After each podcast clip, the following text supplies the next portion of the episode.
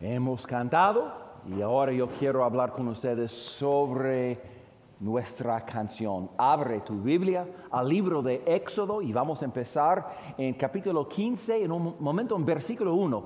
Éxodo 15, versículo 1.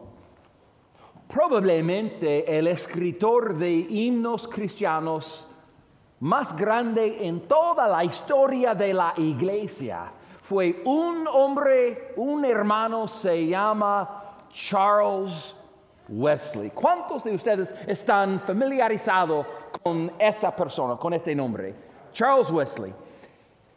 Tal vez no sepan eso, que en el día de su conversión, él escribió su primer himno casi 50 años después, en el día de su muerte, él escribió su último himno. Entre esos días, él escribió casi nueve mil canciones de alabanzas más para el Señor.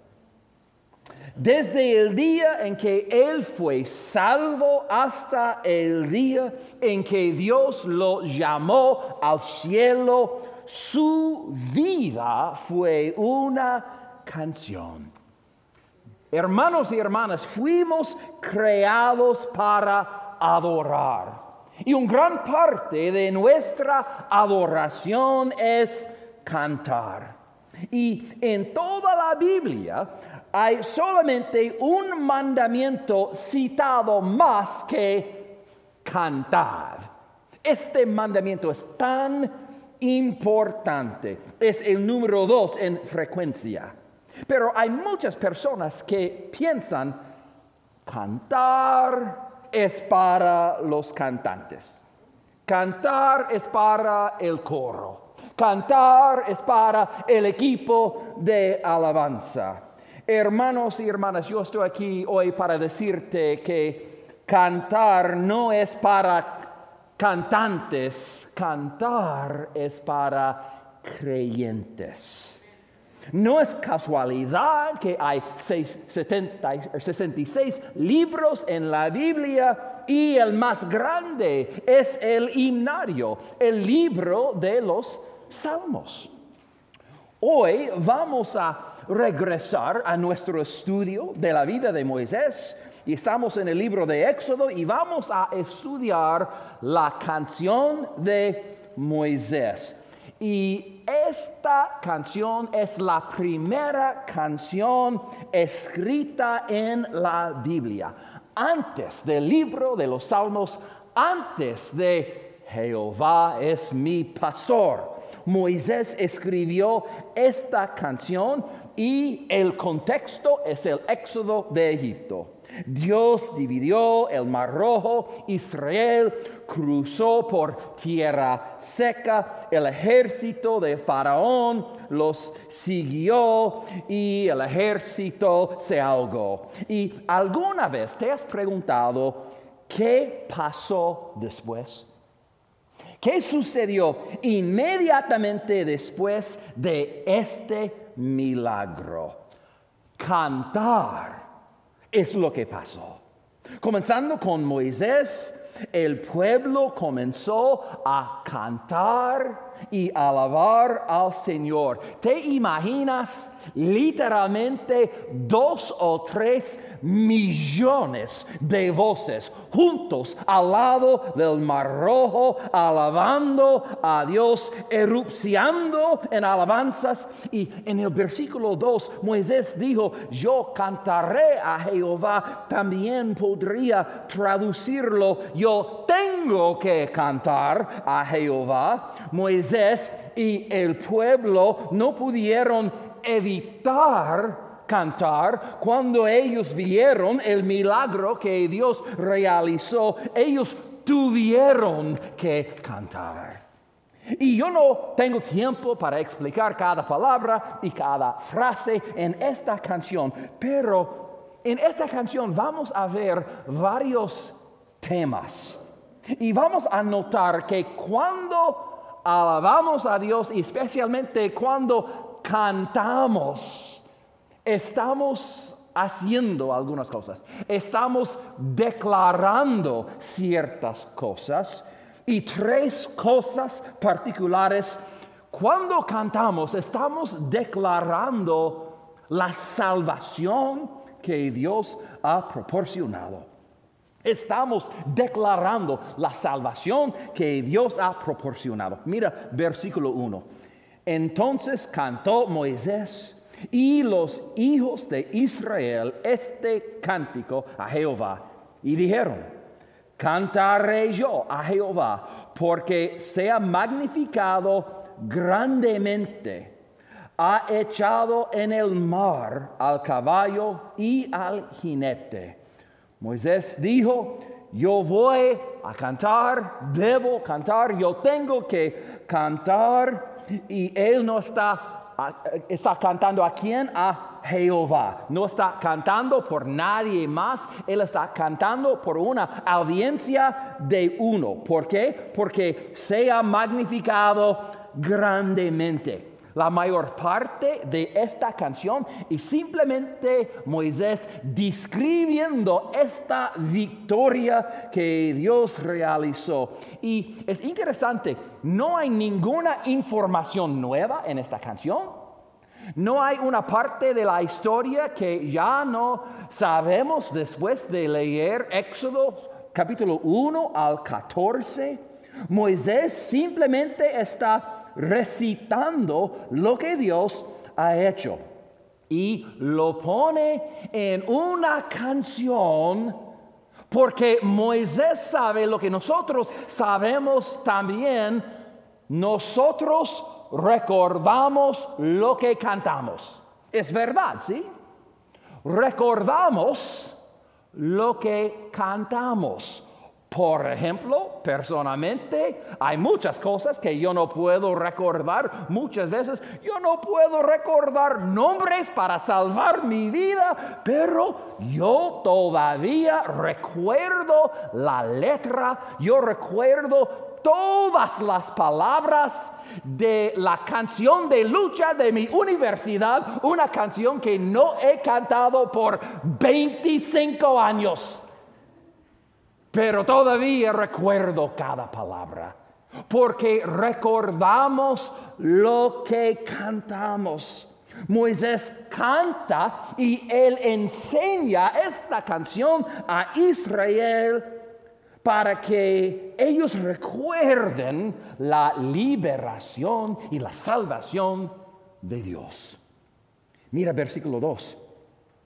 Jehová es mi fortaleza y mi cántico, y ha sido mi salvación. Este es mi Dios, y lo alabaré. Dios de mi Padre, yo lo enalteceré. Tengan en cuenta que Moisés no dijo, Jehová me ha dado fortaleza. Él dijo, Jehová es mi fortaleza, que es aún mejor, porque si el Señor es mi fuerza, si Él es mi fortaleza, esta significa que todo el poder que Dios posee es disponible para mí, para defenderme, para luchar por mí, para guiarme, para proveer por mis necesidades. Y fíjense, Moisés dijo, él ha sido mi salvación. Moisés canta porque Él ha visto con sus ojos, Él ha experimentado personalmente la salvación de Dios al lado del Mar Rojo.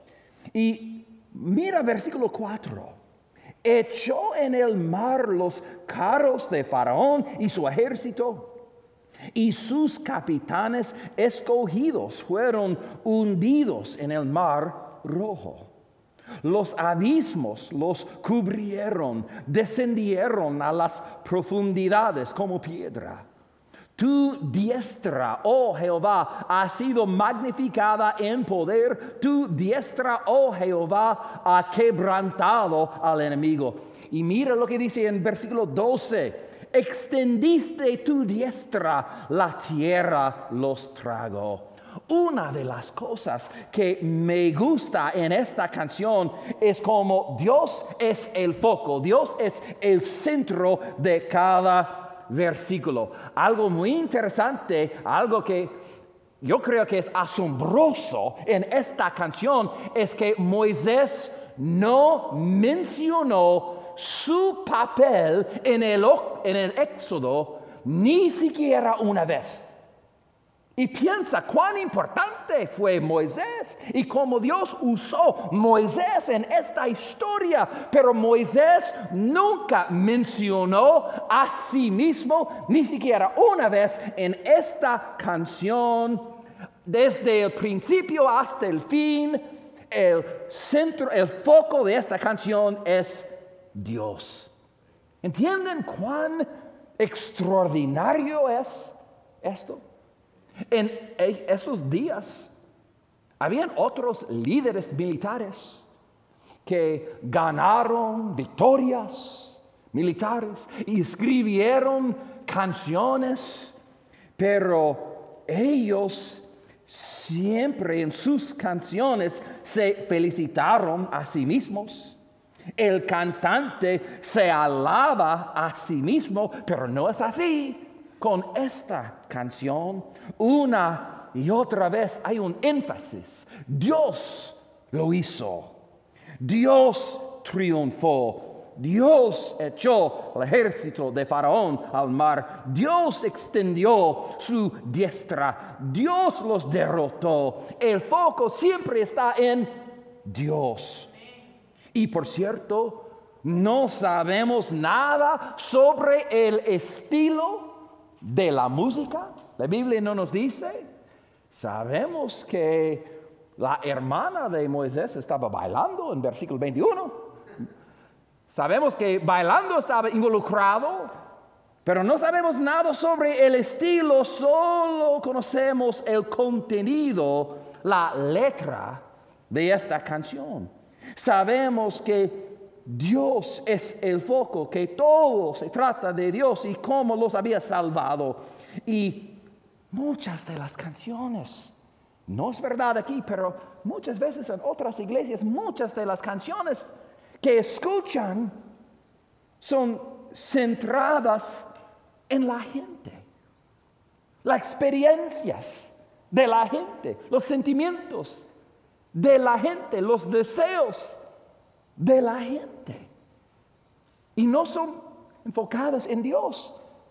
Hay una iglesia cerca de aquí, en esta comunidad, no voy a mencionar su nombre, pero había una iglesia, una vez fue una iglesia bien fuerte, pero un, día ellos decidieron que van a empezar cada culto cantando canciones completamente seculares.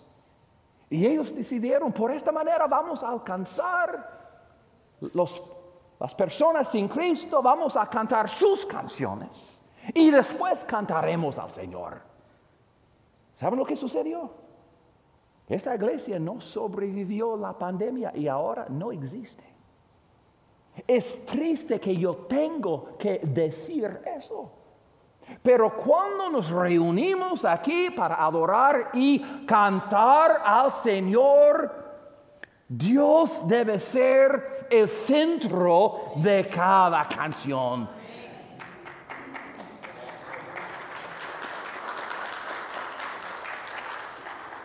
¿Quién es Dios? Lo que Dios ha hecho, como Dios nos ha salvado. Y este tema sigue en el versículo 9. Él dice, el enemigo dijo, perseguiré, apresaré, repartiré despojos.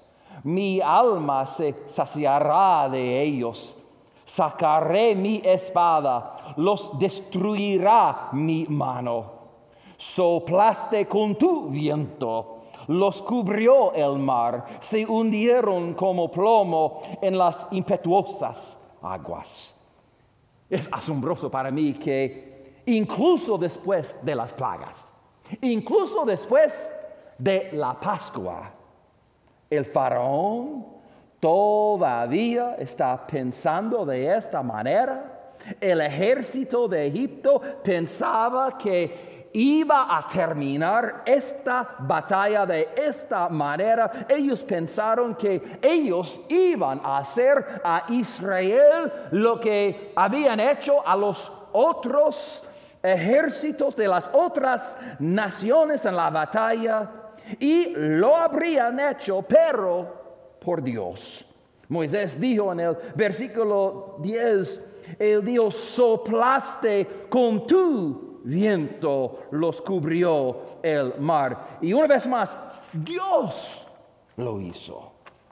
Moisés canta esta canción como una declaración de la salvación que Dios proporcionó. Y ahora eso nos lleva a una pregunta. Si la salvación de la esclavitud de Egipto hizo cantar a Moisés, ¿cuánto más debería hacernos cantar la salvación de esclavitud del pecado?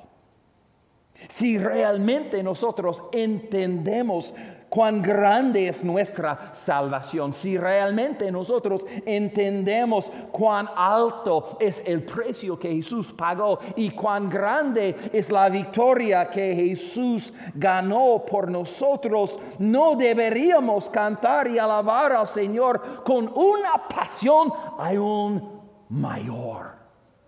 El pastor Pablo habló sobre eso en su ah, carta a los colosenses. Mira lo que él dijo en Colosenses capítulo 3, versículo 16.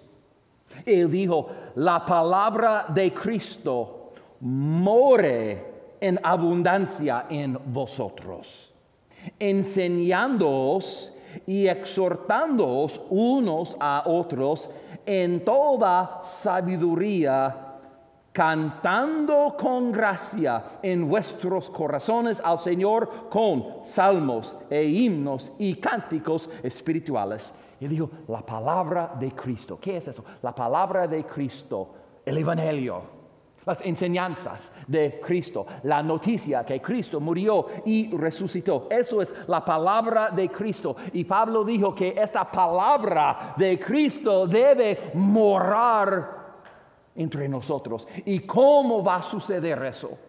Él dijo que eso va a suceder a través de salmos, himnos, cánticos espirituales. Cuando estamos, estamos cantando unos a otros la palabra de Dios, la palabra de Cristo, su palabra va a morar entre nosotros. Cuando cantamos a Dios, estamos declarando la salvación que Dios ha proporcionado. Algo más que estamos declarando, estamos declarando los atributos que Dios posee. Los atributos que Dios posee. Una gran parte de esta canción de Moisés es Moisés simplemente describiendo quién es Dios. ¿Quién es Dios. Y notarás que hay un énfasis en ciertos atributos de Dios, incluso varios atributos que, de que la gente no habla hoy. Regresemos al versículo 3. Jehová es varón de guerra. Jehová es su nombre. ¿Quién es Dios? Moisés Dice que Jehová es su nombre. Él está volviendo al nombre que Dios le dio al lado de la zarza ardiente Jehová. Moisés usa este nombre para Dios diez veces en este cántico. Él es Jehová, el yo soy, Él es el que existe por sí mismo, Él es inmutable, Él no cambia, Él es eterno, Él es santo. Moisés dice que Él también es un varón de guerra. ¿Qué significa eso? Significa que Dios es nuestro guerrero. Él es nuestro guerrero. Si Dios hace guerra contra el mal y los malhechores. Él hace la guerra contra los tiranos y Dios no está sentado en el cielo haciendo nada, solamente observándonos desde una distancia. No, Dios está activo y Él está trabajando y Él está luchando nuestras batallas y no siempre lo veamos y Dios lo hace a veces en su tiempo, pero nuestro Dios, Moisés dijo, es un varón de guerra. Mira versículo 7. Y con la grandeza de tu poder has derribado a los que se levantaron contra ti. Enviaste tu ira y consumió como a hojarasca.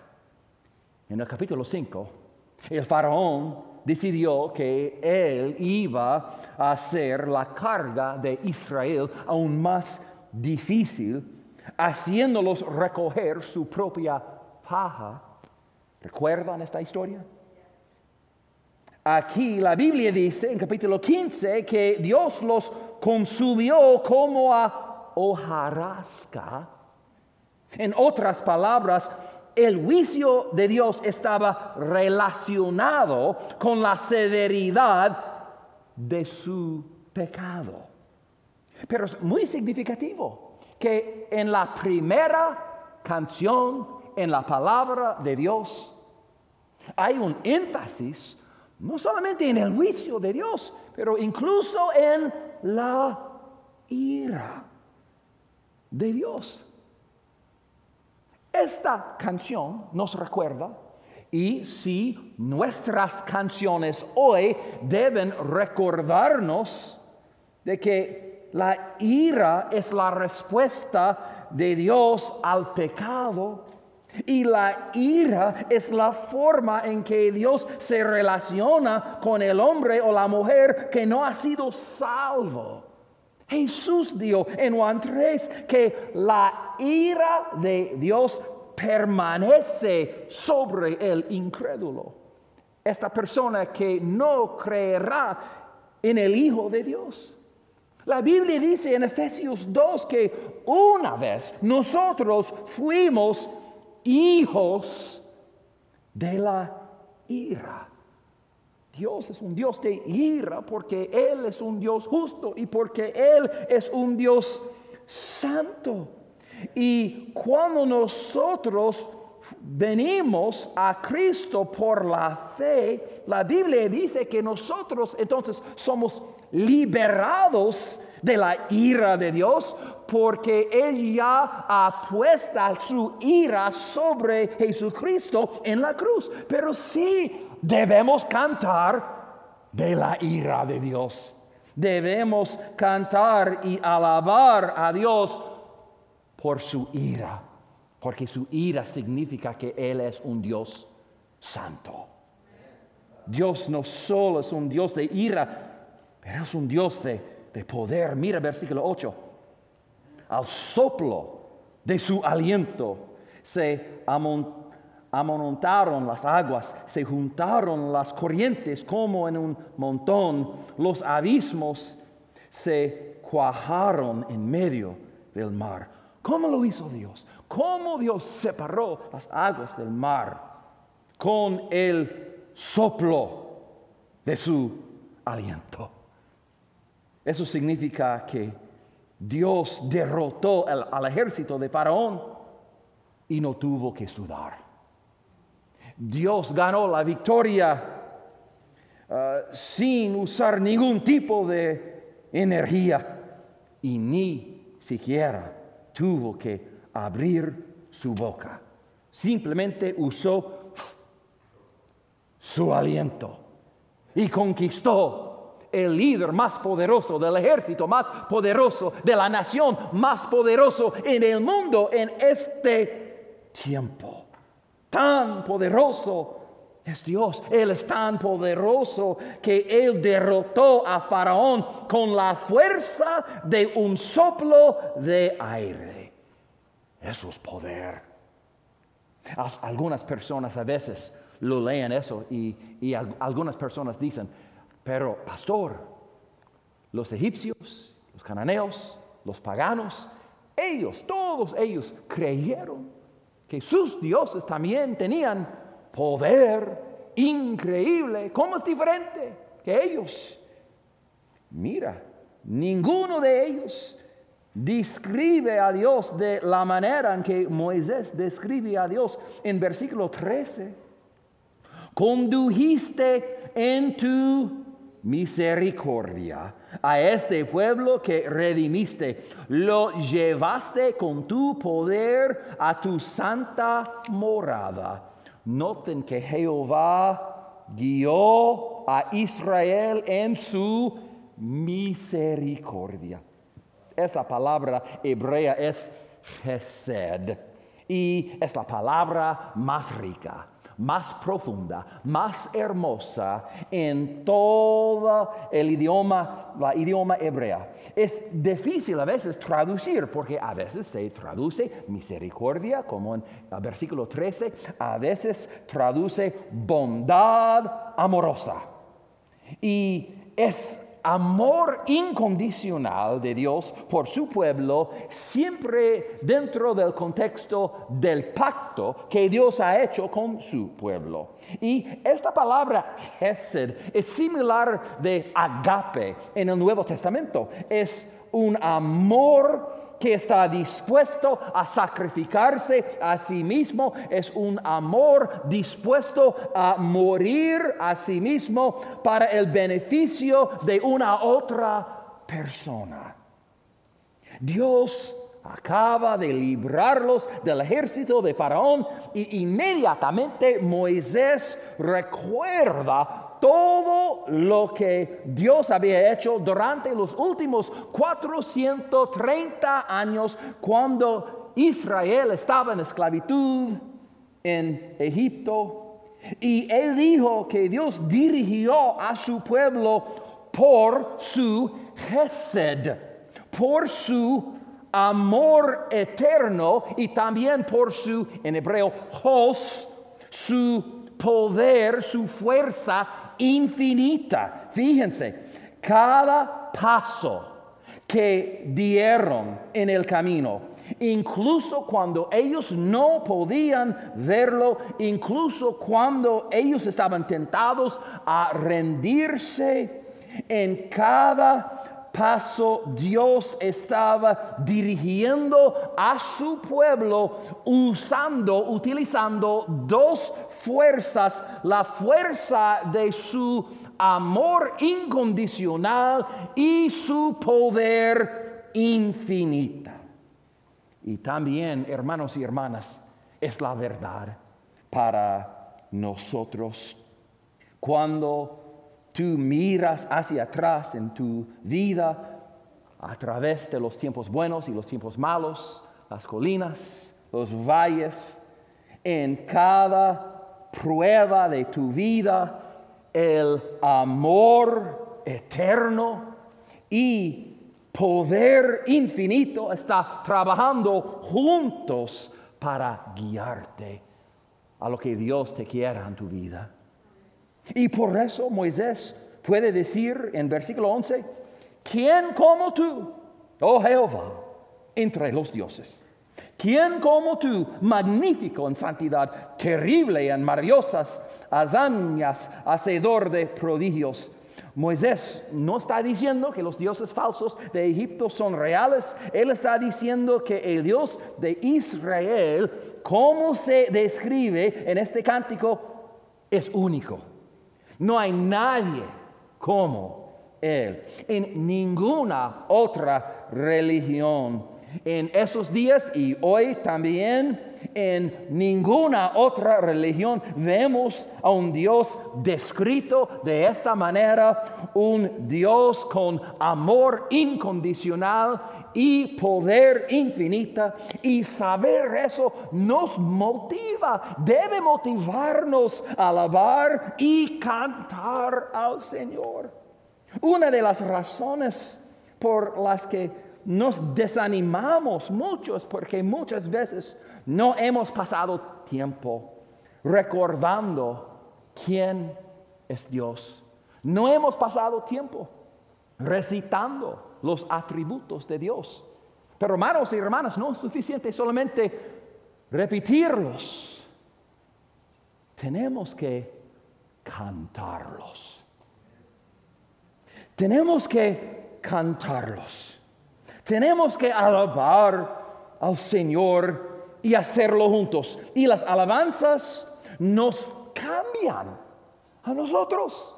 Cuando alabamos al Señor, nos cambia, nos ayuda a recordar quién es Dios y su fidelidad y su amor y su poder. Nos ayuda a tener más fe en cada tentación, en cada prueba de nuestras vidas. Cuando cantamos al Señor, estamos declarando quién es Dios. Estamos declarando los atributos que Dios posee, pero algo más que estamos declarando cuando alabamos al Señor y cuando cantamos, estamos declarando la victoria que Dios ha prometido. La victoria que Dios ha prometido. Mira versículo 14. Lo oirán los pueblos y temblarán se apodará dolor de la tierra de los filisteos. Entonces los caudillos de Edom se turbarán. A los valientes de Moab les sobrecogerá temblor. Se acobardarán todos los moradores de Canaán. Caiga sobre ellos temblor y espanto. A la grandeza de tu brazo enmudezcan como una piedra hasta que haya pasado tu pueblo, oh Jehová, hasta que haya pasado este pueblo que tú rescataste. Moisés sabía que el faraón no iba a ser el último enemigo que Israel enfrentaría. Pues Comenzando con versículo 14, él empieza a citar y mencionar los enemigos a las que Israel va a luchar, los enemigos esperándoles al otro lado del mar rojo, los enemigos que Israel tendrá que enfrentar en el futuro. Y Moisés canta sobre la victoria que él sabe que Dios les ha prometido. Esta victoria ya no ha pasado. Esta victoria todavía está en la futura, pero Moisés está cantando de esta victoria para recordarle a él y a Israel y a nosotros también que Dios nos ha prometido la victoria. Y por esta razón ellos cantaron. Moisés canta sobre el hecho de que todos los enemigos serán derribados. Y por esta razón nosotros cantamos también. Un día el diablo y su reino serán derribados. Y un día todas las naciones que luchan contra Dios serán derribadas. Y un día cada tirano será derribado y un día incluso la muerte será derribada y un día todos los enemigos de Dios serán derribados y nuestra victoria será completa. Por esta razón cantamos. Y parte de esta victoria significa el lugar que Dios está preparando para nosotros. Mira versículo 17. Tú los introducirás a los y los plantarás en el monte de tu heredad, en el lugar de tu morada que tú has preparado, oh Jehová, en el santuario que tus manos, oh Jehová, han afirmado Jehová reinará eternamente y para siempre. Amén. Moisés estaba cantando porque él sabe dónde ellos están yendo. Él sabe que Dios les ha prometido una herencia, que Dios les ha prometido un lugar donde Él morará con ellos, un lugar, la Biblia dice, preparado por las propias manos de Dios. Y por esta razón ellos cantan, por esta razón nosotros cantamos, asimismo cantamos porque Dios nos ha prometido un lugar. Jesús dijo en Juan 14, yo voy a preparar un lugar para ustedes, para que donde yo estoy, ustedes también estarán. Y en este lugar llamado cielo, el Jehová reinará eternamente y para siempre. Y así es como termina la primera canción en la Biblia. Y todo lo que vemos en esta canción es verdad y siempre será verdad porque el Dios que lo hace posible siempre reinará por todos los siglos. Y por eso nunca, nunca dejaremos de cantar. Honestamente, yo no sé cuántas de las canciones que cantamos hoy cantaremos en el cielo. Tal vez hay algunas canciones que solamente vamos a cantar aquí en la tierra. Pero yo sé una cosa, estoy completamente cierto que en el cielo, en el cielo, un día nosotros vamos a cantar Éxodo 15 vamos a cantar la canción de Moisés. Pastor, ¿cómo lo sabes? Yo lo sé porque cuando llegamos al último libro de la Biblia, Juan recibe una vistaza del cielo, él tiene la oportunidad de ver el pueblo de Dios y oír el pueblo de Dios cantando al Señor. ¿Y qué están cantando? ¿Qué canción? Están cantando. Mira lo que dice Apocalipsis 15, versículo 3. Y cantan el cántico de Moisés, siervo de Dios, y el cántico del Cordero. ¿Te imaginas a Juan? Él tiene la oportunidad de oír la música más hermosa que ha escuchado en toda su vida. Y él no reconoce la melodía. Pero en algún momento Él dice a sí mismo, espérate, yo reconozco esta canción, porque yo reconozco las palabras, yo recuerdo la letra, esta canción está en la Biblia, ellos están cantando Éxodo 15, ellos están cantando la canción de Moisés. Sí, vamos a cantar esta canción en el cielo. Y vamos a cantar también el cántico del Cordero. El Cordero, claro, es Cristo. Y Juan nos da la letra a esta canción. De nuevo en versículo 3. Grandes y maravillosas son tus obras, Señor Dios Todopoderoso. Justos y verdaderos son tus caminos, Rey de los santos.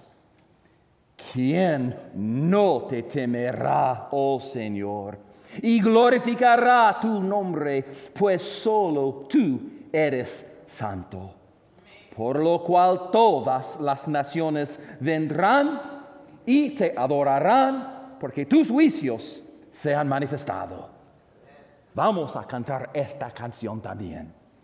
Los redimidos cantarán el cántico de Moisés y el cántico del Cordero por los siglos de los siglos.